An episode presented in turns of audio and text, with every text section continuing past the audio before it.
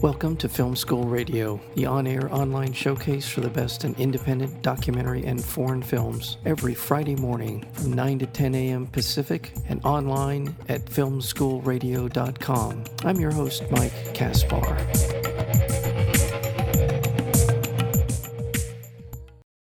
Life affirming and profound, Beautiful Something Left Behind captures the heartbreaking, the mundane, and even the funny moments in the lives of several young children have recently lost one or both parents.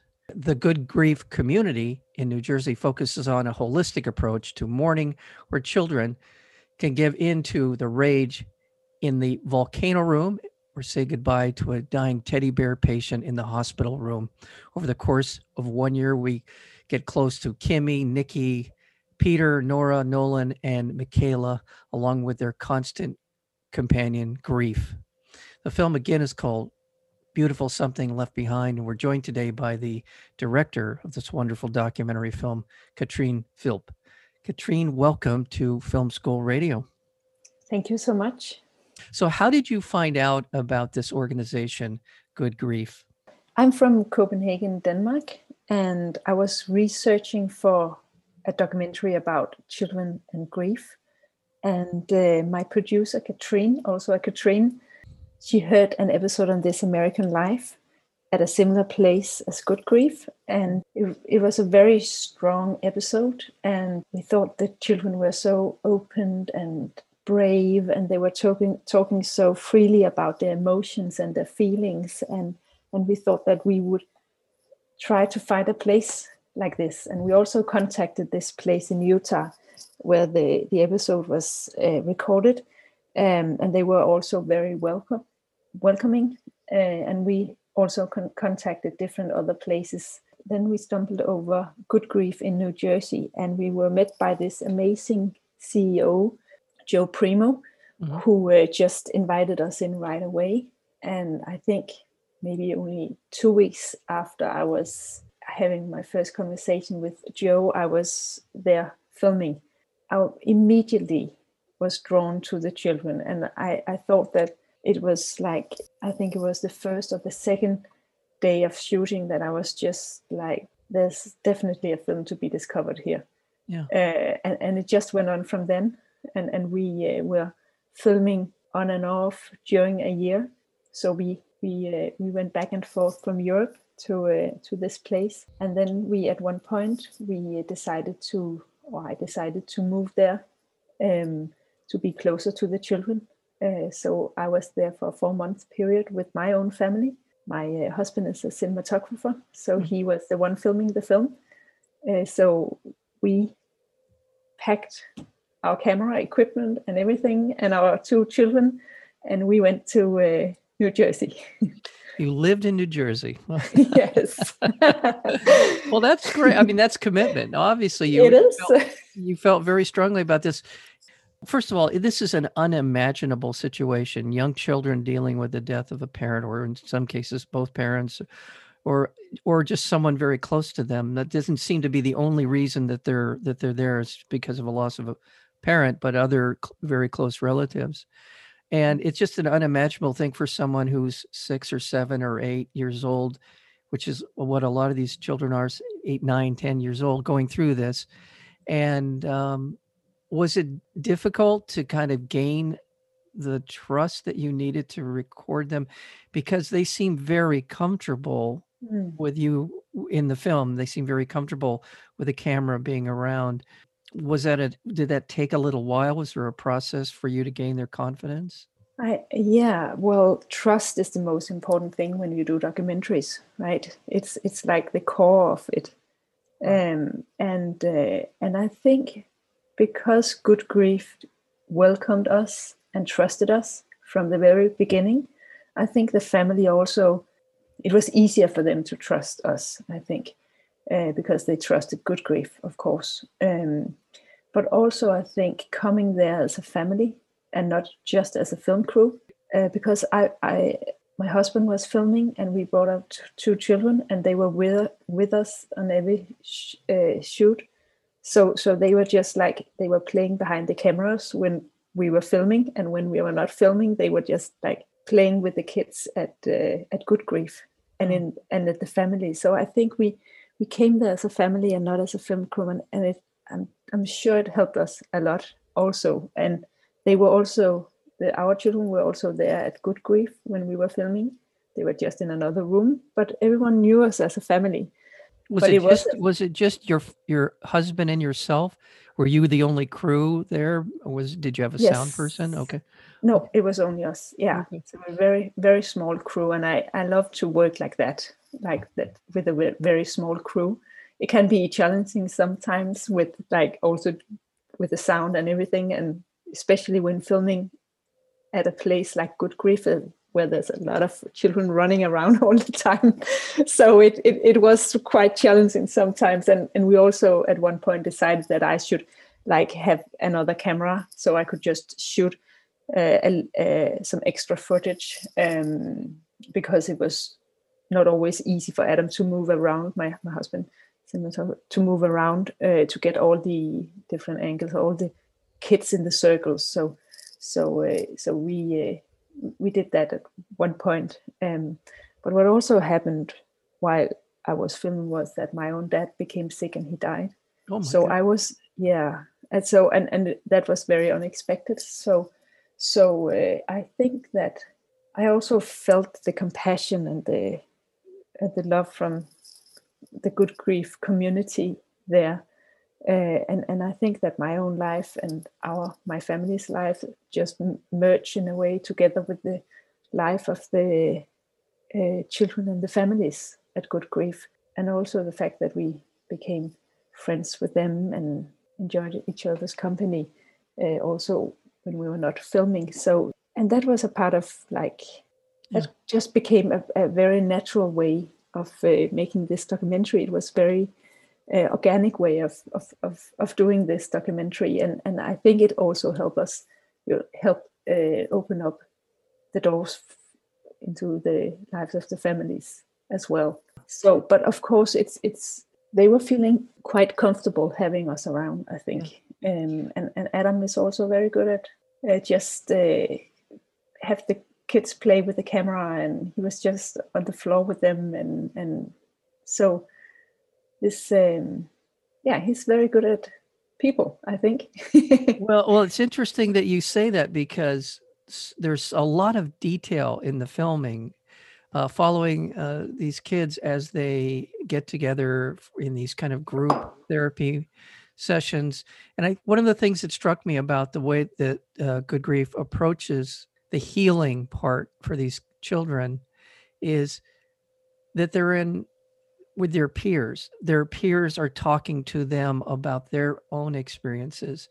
And it's extremely powerful, especially when you're a five or six or a seven, eight, whatever it is, eight year old, and you're in that group for the first time. And I, I think I, what I'm talking about, it might have been Peter, or I think it was Peter, who we see in what must have been his first meeting, and he he's he he wants to cry.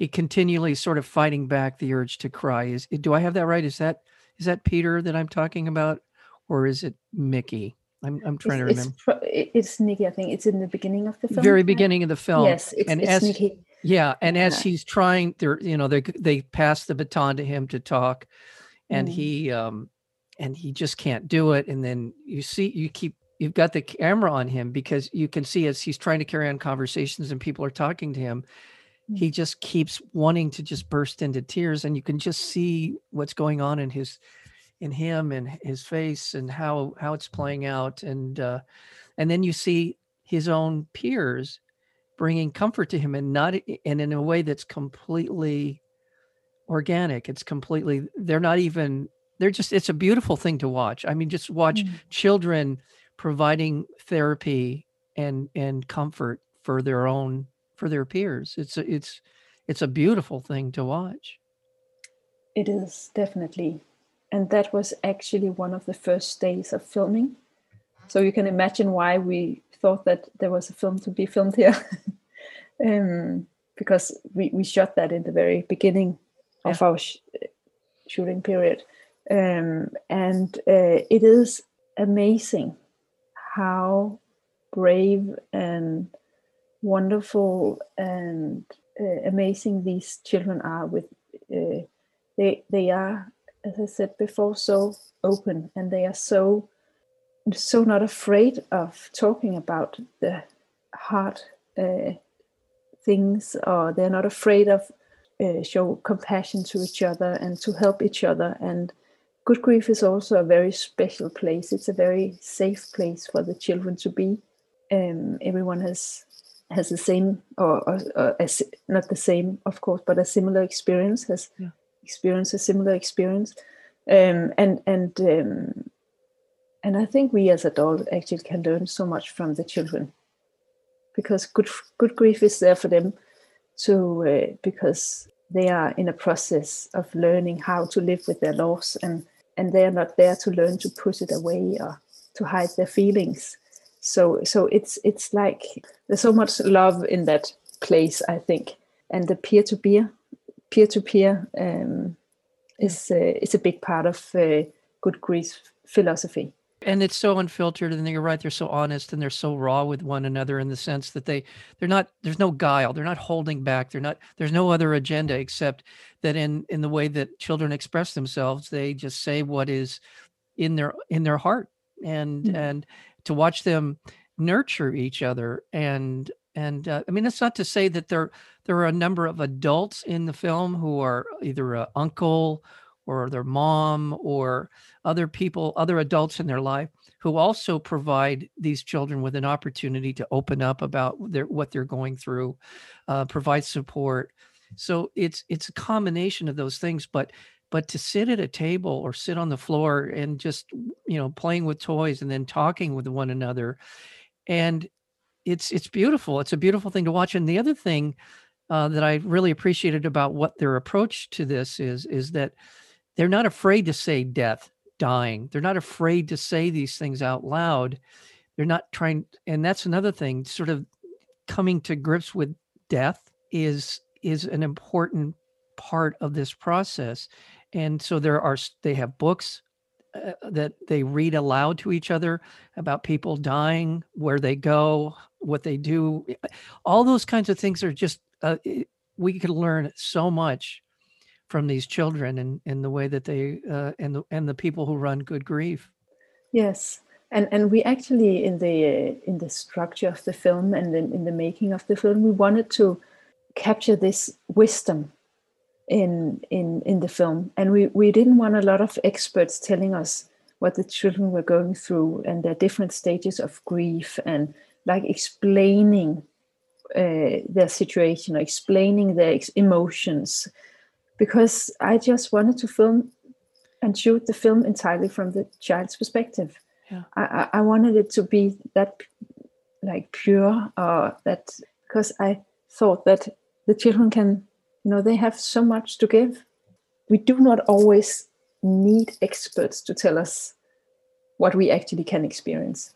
I think they did it so well. I because I was also grieving when doing this with in the like in the production of this film, and I really felt that they uh, were so wise. They were so clever. They uh, I learned so much from them. Um, just like giving them time and giving them space to just unfold themselves and their emotions. So I, I also had uh, talked to Adam about that we should, the cinematographer, that we we should just let them I didn't want to interrupt them. I didn't want to like direct them too much. I just wanted it to be like to, to come out naturally. Whatever they wanted to show us or whatever they wanted to tell us uh, um, because I knew that they could do it. And, and for me, they showed me such an amazing resilience and that life was there to be lived despite of their loss and despite of being in this deep, deep life crisis.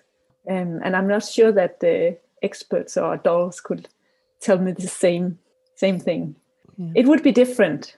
And oh, but yeah. I also found mm. out that that this film was much more about life and existence and love and you know all the magical moments of childhood.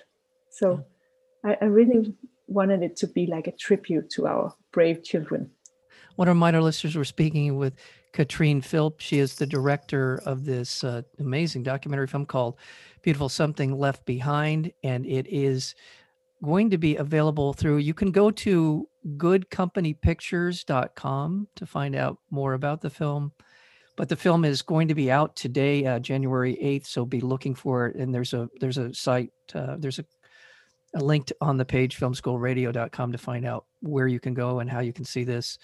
Uh, in the last minute um, i have with you I, again i want to underscore just how children telling their story is such an amazingly powerful part of life of uh, and but also of this film beautiful something left behind and at the very beginning of the film i think it opens with the uh the young boy talking about what colors mm. he's ex- what grief and and sadness and all of the those emotions what colors they they uh, are represent that represent that that feeling of anger and sadness and grief. Um, and you know what? You don't need to be a doctor to be able to explain these things. You don't need to be an expert. You just you what listening, watching him do that is is a wonderful way to open the film, and I it says so much about the film too.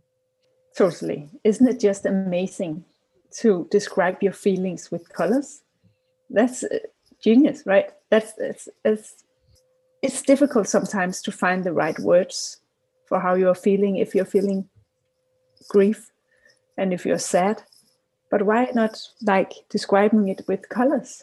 And that's uh, that's the beauty of it. And and we actually opened the film with this specific scene. We were very we wanted it to open like this because we wanted the the audience to look at the film through the eyes of the children.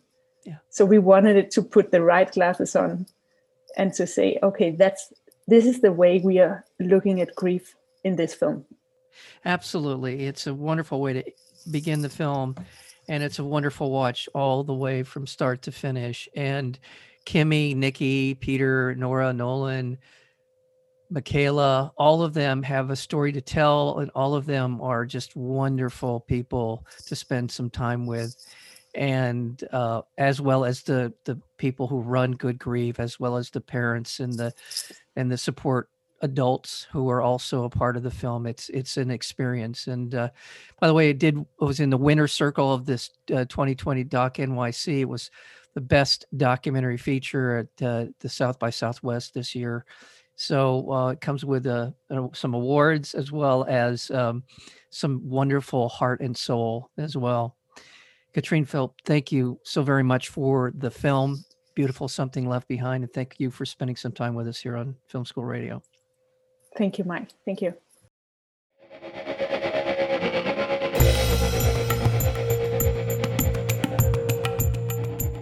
You've been listening to Film School Radio, the on air online showcase for the best in independent documentary and foreign films. You can find out more about the program at filmschoolradio.com. I'm your host, Mike Kaspar. Thank you for tuning in, and we'll see you next week with another edition of Film School Radio.